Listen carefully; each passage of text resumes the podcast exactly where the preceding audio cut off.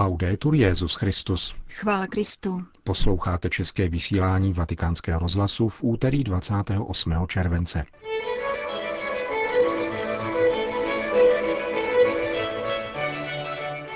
Papež František povzbuzuje mladé lidi, aby neměli strach z manželství. Za co papež vděčí paraguajské komunistce Esther Balestrínové. O tom uslyšíte v druhé části našeho pořadu, kterým provázejí Milan Glázer a Jana Gruberová.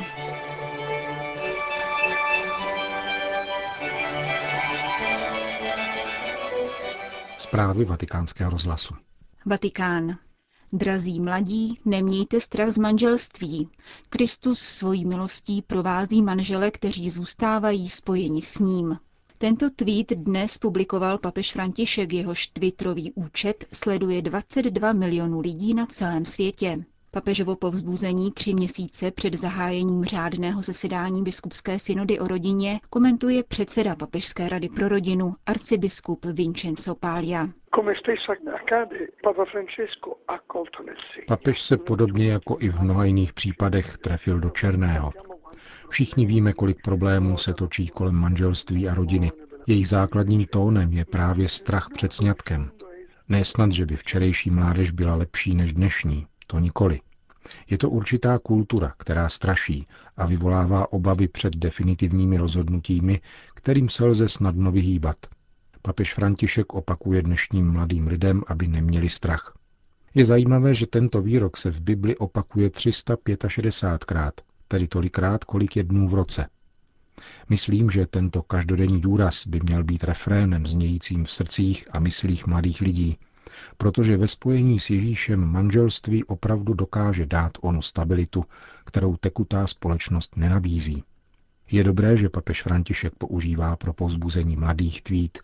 Vychází tak z pompézních schémat a přibližuje se všem. Myslím, že církev může ukazovat a ukazuje manželství ve světlých barvách i v naší kultuře, protože má na tomto poli velký duchovní a humanistický poklad. Ale někdy je málo znám, ba zapomínán. Dnes je zapotřebí vytáhnout jej na světlo a znovu předkládat manželství a rodinu nejenom jako rozhodnutí přijímané samo o sobě a pro sebe, ale jako způsob změny světa. Manželství a rodina není volbou uzavření se do vlastních citů, nýbrž je volbou obrácenou ke společnosti a ke světu.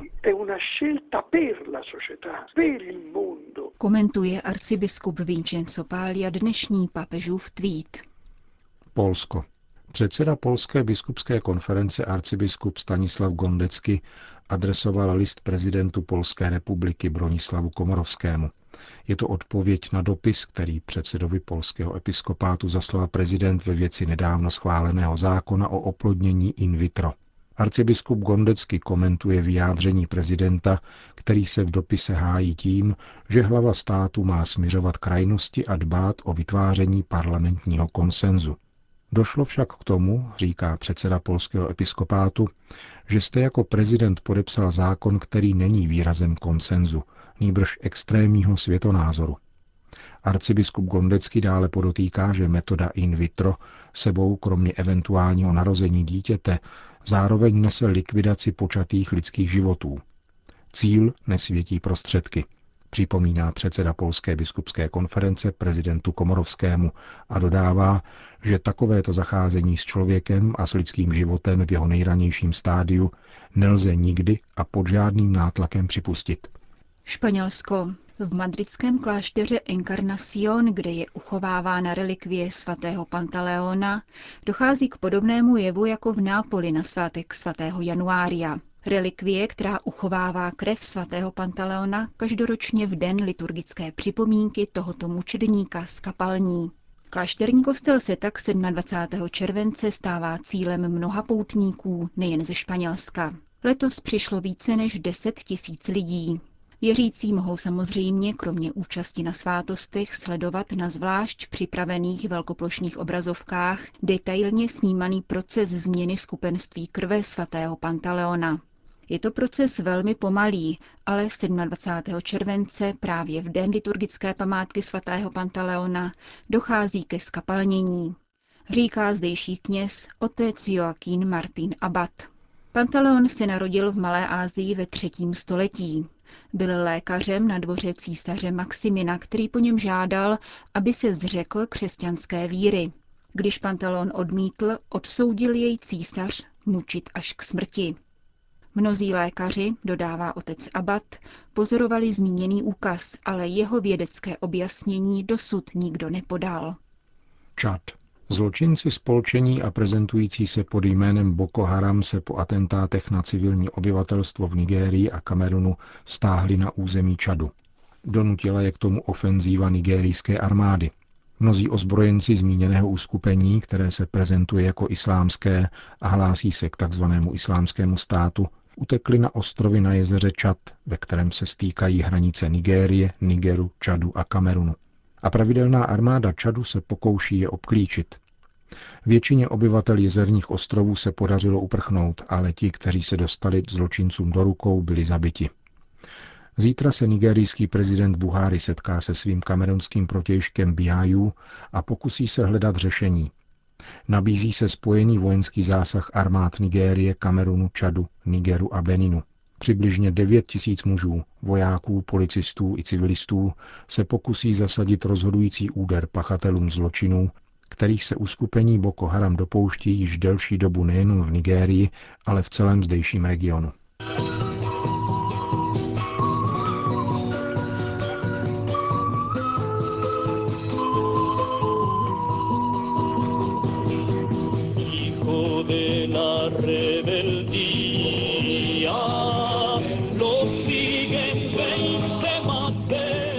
Svou poslední apoštolskou cestou do Ekvádoru, Bolívie a Paraguaje papež František mimo jiné přispěl k tomu, aby se národy těchto zemí nadále vyrovnávaly se smutným dědictvím předchozích vojenských diktatur.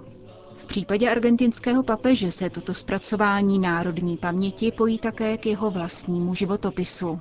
Na konci 70. let ve své vlasti zažil pronásledování tamního vojenského režimu, po kterém zůstalo nezvěstných 30 000 mužů a žen.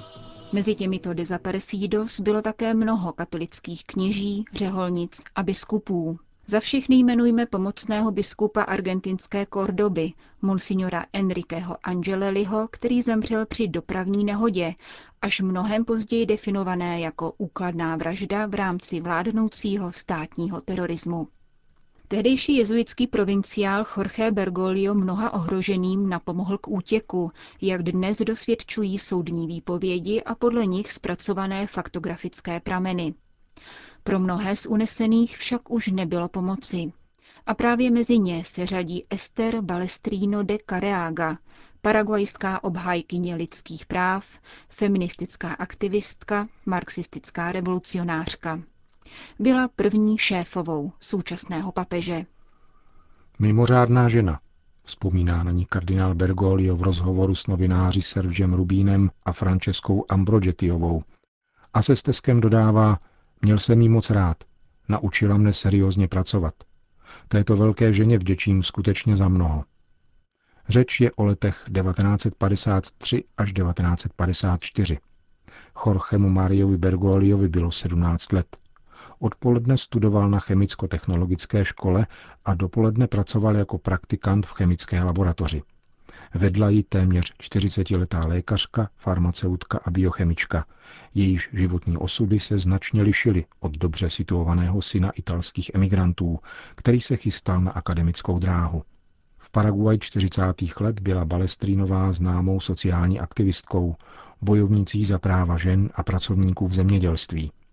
Byla zakladatelkou a generální sekretářkou tamního feministického hnutí.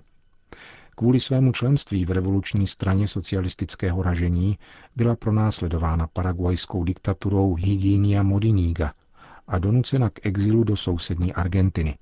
Zde se usadila v Buenos Aires, provdala se, porodila 3 dcery a kromě zmíněného vedení laboratoře se účastnila výzkumné práce a vědecky publikovala. Když kardinál Bergoglio o této oběti Videlovy vojenské chunty vypovídal roku 2010 před argentinským federálním soudem, doplnil další podrobnosti. Byla to žena s dobrým smyslem pro humor. Uvedla mne do světa politiky. Dávala mi k četbě různé materiály, o kterých jsme potom mluvili a komentovali je. Vděčím jí za mnohé. Ačkoliv jsem se později stal knězem, Zůstali jsme přáteli. Argentinský státní převrat 24. března 1976 a uchopení moci generálem Jorgem Videlou sebou nesly represivní opatření vůči údajným oponentům. Únos a mučení postihlo také rodinu Esther Balestrinové. Zmizely 2 zeťové a 1 dcera. Anna Maria, které bylo 16 let a byla ve 3. měsíci těhotenství. Paraguajská chemička založila spolu s dalšími postiženými rodinami skupinu matek z Májového náměstí, Madres de Plaza de Mayo, a osobně intervenovala v redakci britského deníku Herald, jehož vydavatel Robert Cox jako jediný otevřeně informoval o realitě. Anglicky psané noviny samozřejmě neměly v Argentině příliš čtenářů, avšak jejich zpráva vedla k propuštění těhotné mladé ženy, byť po krutém 4měsíčním věznění. Anna Maria ihned uprchla do Švédska, kde se později narodila její dcera a vyzvala k útěku také svou matku. Esther Balestrínová však odmítla, protože, jak prohlásila, bylo nutné pokračovat v boji za ostatní zmizelé syny a dcery. Matka se tak pro vládnoucí režim stala nebezpečnější než její dcera. Tajná setkávání matek z Májového náměstí, která se konala v kostele svatého kříže, byla však již delší dobu infiltrována. Na základě udání špionem Alfredem Asticem bylo 8. prosince 1977 několik účastnic schůzky zatčeno. Kromě 2 francouzských řeholnic, Alise Domonové a Leonie Diketové a dalších 3 žen, to byla právě Esther de Careaga. Po 10denním mučení byly zakladatelky ženské skupiny zaživa vyhozeny z letadla do Rio de la Plata při jednom z nechvalně známých letů smrti. Při vyšetřování zločinu v roce 2010 kardinál Bergoglio vypověděl, že byl otřesen, když se dozvěděl o únosu a vraždě své někdejší nadřízené. Jejich poslední setkání se odehrálo pouze krátce před zatčením Balestrínové. Biochemička jezuitskému provinciálovi zatelefonovala, zda by nemohl přijít a udělit svátost nemocných nemohoucí tchýni. Výslovně ho přitom požádala, aby přijel autem. Otec Bergoglio toto přání splnil, protože, jak vzpomíná, tchýně byla jediný věřící a celkem zbožný člověk v celé rodině. Ve skutečnosti mu ale Balestrínová chtěla svěřit do opatrování svou knihovnu. Argentinský jezuita pak po léta uchovával toto dědictví marxistických spisů, byť nezdílel jejich obsah. Tělesné ostatky matek z Májového náměstí, včetně 59leté Esther, vyplavil oceán na pláž Santa Teresita, jižně od Buenos Aires. Byly uloženy do anonymního hromadného hrobu a teprve v roce 2005 exhumovány a antropologicky identifikovány. Tehdejší arcibiskup Buenos Aires kardinál Bergoglio ihned povolil k jejich pohřbení ve vnitřní zahradě kostela svatého kříže. Při své nedávné návštěvě Paraguaje se papež František na apoštolské nunciatuře v Asunciónu setkal se 2 ze 3 dcer Esther Balestrínové. Anna Maria a Mabel papeži věnovali fotografii, která vyobrazuje dospívajícího Jorgeho spolu se všemi jeho kolegy z chemické laboratoře. Jak obě ženy uvedli pro místní tisk, svatý otec vyjmenoval jménem i příjmením všechny přítomné. Neviděli jsme ho od té doby, co nám vrátil matčiny knihy, sdělili obě ženy italskému listu Avenire. Po 40 letech se tak dozvídáme, že se Bergoglio nezbavil kompromitujícího marxistického dědictví, nýbrž navrátil duchovní odkaz své někdejší nadřízené do správných rukou. Dcery Esther Balestrínové citovali ještě jednu papežovu výzvu. Pomozte mi rozvířit stojaté vody. Obrátil se k ním František, podobně jako k 1,5 milionu mladých křesťanů, kteří se předloni sešli na mládežnickém setkání v Liu.